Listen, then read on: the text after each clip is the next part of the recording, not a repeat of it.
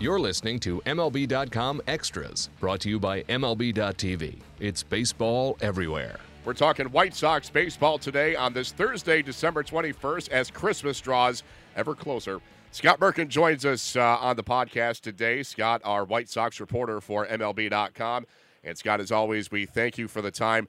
I think, uh, you know, the, the place to start here, Scott, is obviously with. Uh, I don't want to call it it's you know it's it's not it's not news. It was all just rumors and speculation. But for a couple of days you heard talks about you know the White Sox and Manny Machado. And I think that as we talk here on this Thursday the Orioles have kind of given up uh, hopes on on dealing Machado because their asking price was sky high for a guy who was just going to be a, a, basically a one year rental before he hits uh, free agency in uh, in 2018 but going back you know when when these rumors got started how did they get started, and was there ever any real legitimacy to Rick Hahn, you know, seriously contemplating giving up some of his prized uh, farm prospects uh, to get one of the elite players in the game? They definitely had interest. There's there's no question about that, but there's a difference between interest. I mean, let, us cut start to the beginning. Manny Machado is I've used this phrase a couple times, a generational talent. You know, yeah. he's an unbelievable player. He's as good defensively as he is offensively. I know he struggled a little bit at the beginning of last year, but a great franchise type player. But there's a difference in what you're willing to trade for Manny Machado for one year in the middle of a rebuild than if you had the chance to kind of negotiate and do a multi-year deal with him, which again probably doesn't make a lot of sense when he's coming upon you know what could be a very lucrative free agent deal. So the Sox were interested, but I can say with almost near certainty that they were not giving up Yoan Moncada. They weren't giving up Eloy Jimenez. They weren't giving up Michael Kopech. They weren't giving up Lucas Giolito. Insert name there of you know, top four or five prospects that they were not trading for one year of control. The White Sox have worked very hard, very diligently, and pretty much expertly to date to kind of reshape this franchise. You know, their goal is not to win the wild card in 2018 and have an outside shot of maybe getting to a, you know, divisional series and then getting eliminated and saying, well, we almost. That that might have been a little that that was never the goal, but that might have been a successful season in the past. Their success now is based on competing for championships every year. You know, it's hard to win every year, but competing every year. And if that means a couple down years and then maybe a year where you're starting to make progress and then 2020, there it is, that's what they're looking for. So I, I think there was interest. I think they made an offer. I don't think it had, you know, and I'm not taking away from any players who might have been offered and that also good players, but not guys who possibly were going to change the franchise. And, you know, in that sense, I mean, they're not going to. Rick said this a number of times on that Thursday without talking about Machado specifically. That Thursday, I should say, of the winter meetings, the last day in Orlando, in that they're not going to. Their their goal is long term success, and they're not going to suddenly rechange the focus in the middle of this process. And they basically are in the middle of this process right now. And uh, you know, Scott, I know. Uh, let's play a game here of uh, of what if, as outlandish and crazy as this suggestion may sound. Let's say, for instance, that Manny Machado tells his agent, you know what if the White Sox want me, I'm going to sign a, a 10 year insert number of money here ex- extension with the team, and they've got me for the, you know, if not the rest of my career, the prime of my career. You know, if, if that agreement was in place, do you see Rick then saying, all right, you know what, you can have our top three guys, you can have a Moncada, a Jimenez, a Giolito, or do you still say that Rick sticks to the plan and, and passes on having 10 years of Manny Machado? Well, it's an interesting, it's a great hypothetical act, actually, and I don't want to speak for Rick because he's got the plan, but I would say the the talent return is different. And again, you don't want to diminish anyone who is offered; they're also very good players. But in terms of like, let's say prospect rankings or young player rankings, the talent return has got to be different if you're getting one year of a guy in a in a season you don't really intend to contend, versus ten years of a guy who could be the cornerstone of you know a multi-championship run. So obviously the package is a little different there. But again, I don't know to what extent it would be, and I don't think you know, like you said, very hypothetical. And I don't know if that's going to play out unless like Machado just has some huge affinity for the city of Chicago. And you know, why not? It's a great city. Sure. But I, I think he also has an affinity for testing the free agent market from mm-hmm. what I've seen and heard. And a lot of players are that way, you know, and you don't, you can't blame them. You know, really, you can't blame anyone in this case. You can't blame the Sox for wanting to make a play for a guy who could possibly give you a leg up on signing him in the future if you have him for a full season, who can help these young kids learn how to win because no one in the organization wants to lose. it's just part of the process of development. But even you know the young players, they know what's going on. They know the the rebuild. But it's not like they go out there every day and they say, oh, you know, we're 10 and 26 now. This is awesome. We're going to win in two years. They want to win that day. There's no question about it. So Machado helps that. You can't blame Machado, who's worked this hard to get to free agency, if he wants to test the free agent waters and see what he can get. And you certainly can't blame the Orioles, even with one year of contractual control, of trying to get as much as they possibly can, and maybe even asking what could be deemed unreasonable remands for him, because there's no, you don't have to trade him right now. I mean, maybe they still want to, they still feel like they can contend this year.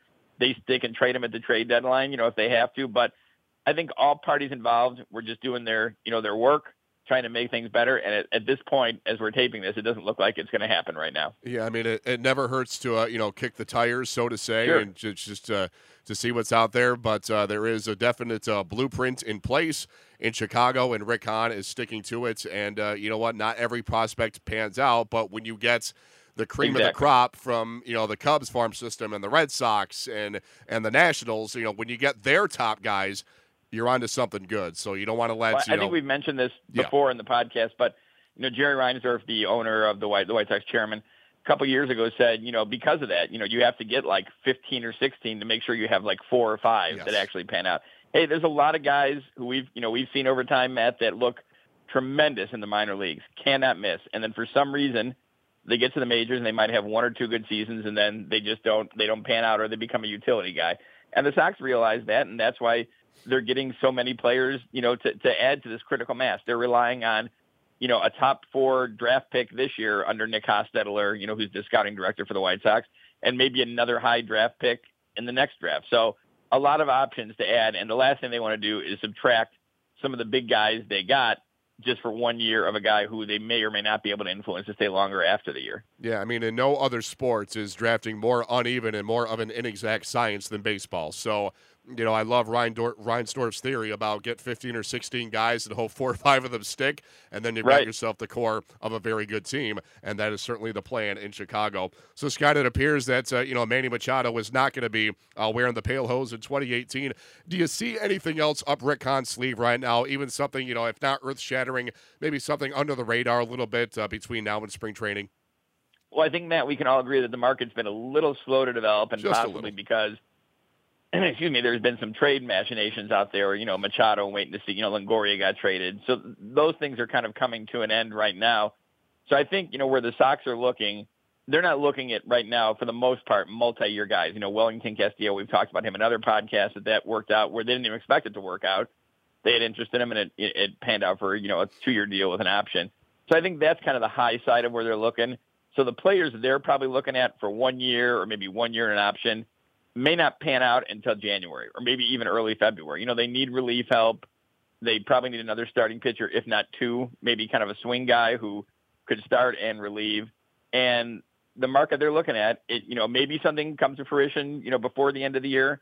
But I think you're looking more January or February for some of these guys to, to come to the White Sox. Yeah, very slow developing, slow moving uh, free agent sure. market in 2017 into 2018 uh, for whatever reason, but hopefully things do pick up uh, after the turn of the new year uh, in less than two weeks. Well, Scott, uh, let's get into the holiday spirit with Christmas only uh, four days away here and some uh, fun Christmassy questions to throw your way. The first one being it's one of my favorites to ask all the reporters. What player on the White Sox roster right now would make the very best department store Santa Claus? Well, I don't think any of them have the girth to play the image of Santa, first of all, but – I think if you're looking, the one thing about the White Sox that they've developed is they have a lot. They have a really good clubhouse, a good, a good, a lot of good people in there. So I think any of them have the good nature to do it.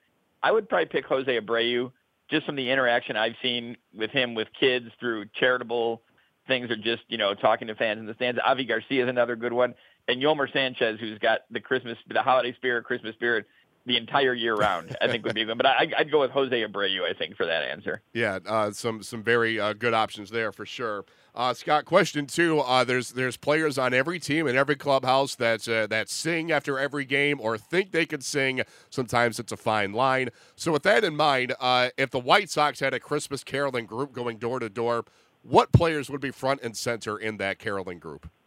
Well, if you asked me early in season last year, I would have an easy answer for you. Miguel Gonzalez, who's a very accomplished uh, mariachi singer. Wow. So he would have been a great answer. He's a free agent right now, so I can't include him.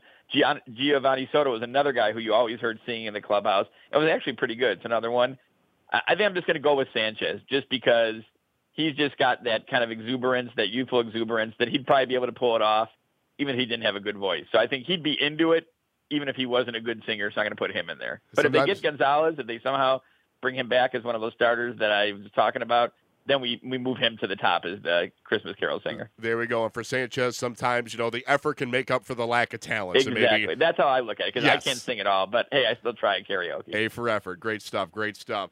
Uh, Scott, to come down the home stretch here, uh, of course, as we all know from uh, the movie A Christmas Story, all Ralphie wanted for Christmas more than anything else was that precious Red Ryder BB gun. So for the White Sox this offseason, and maybe it's a tricky question to answer given their rebuilding mode, but what would be their Red Ryder BB gun this winter? Well, I think instead of going for a player or a position, I'm going to go with patience. Okay. Because this is kind of the developmental stage of the rebuild. They have a lot of players. They're still going to add some more through draft and probably more deals as, as the season goes on.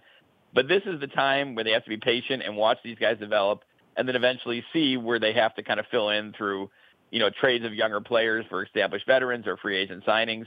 So I think patience is what they need for this year, and I think patience is what they have too. Love the answer. And uh, Scott, the, the, final one here. Sometimes a player and a team's fan base might need to kiss and make up after having a rough season. So, which player and again, this might be tricky to answer given where the White Sox are, but is there a player on this team that maybe had a rough 2017 that, that needs to step under that mistletoe and, uh, you know, kiss and make up and start fresh for next year? Well, it's funny, man. If you'd have done it a year ago, Avi Garcia would have been the answer. Yeah. You know, he had struggled to live up to potential, and there was even some talk maybe he would be non-tendered. And now he's an all-star 80 RBI guy. I think he had the third highest average in all of baseball last year behind Altuve and Blackmon. So there's no making up there. He's now a fan. He's – he, has got the uh, seal of approval from every fan.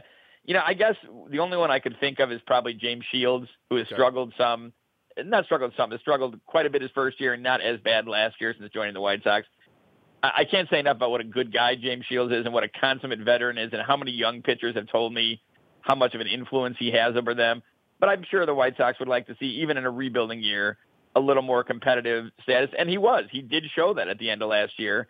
And by you know changing his arm angle a little bit. So I think he's back on that way to reinventing himself and being competitive. And you got to give the guy credit because he got hit with a line drive last year on the yes. mound and made his next start. So the toughness, the knowledge, the grit, the you know just the spirit is there. Just probably need a little more results. But that's the only one I could think of. And even James made a you know a turnaround in 2017. Yeah, I mean, a, a guy that uh, wants to get back to living up to that big game James uh, nickname, and maybe uh, 2018 is the year that he does just that. Scott Merkin, great stuff from you as always. A happy holiday to you and yours, and uh, we'll do it again after the turn of the new year in 2018, which is not that far away. Hard to believe. In the meantime, Matt Waymire signing off for MLB.com Extras, Chicago White Sox.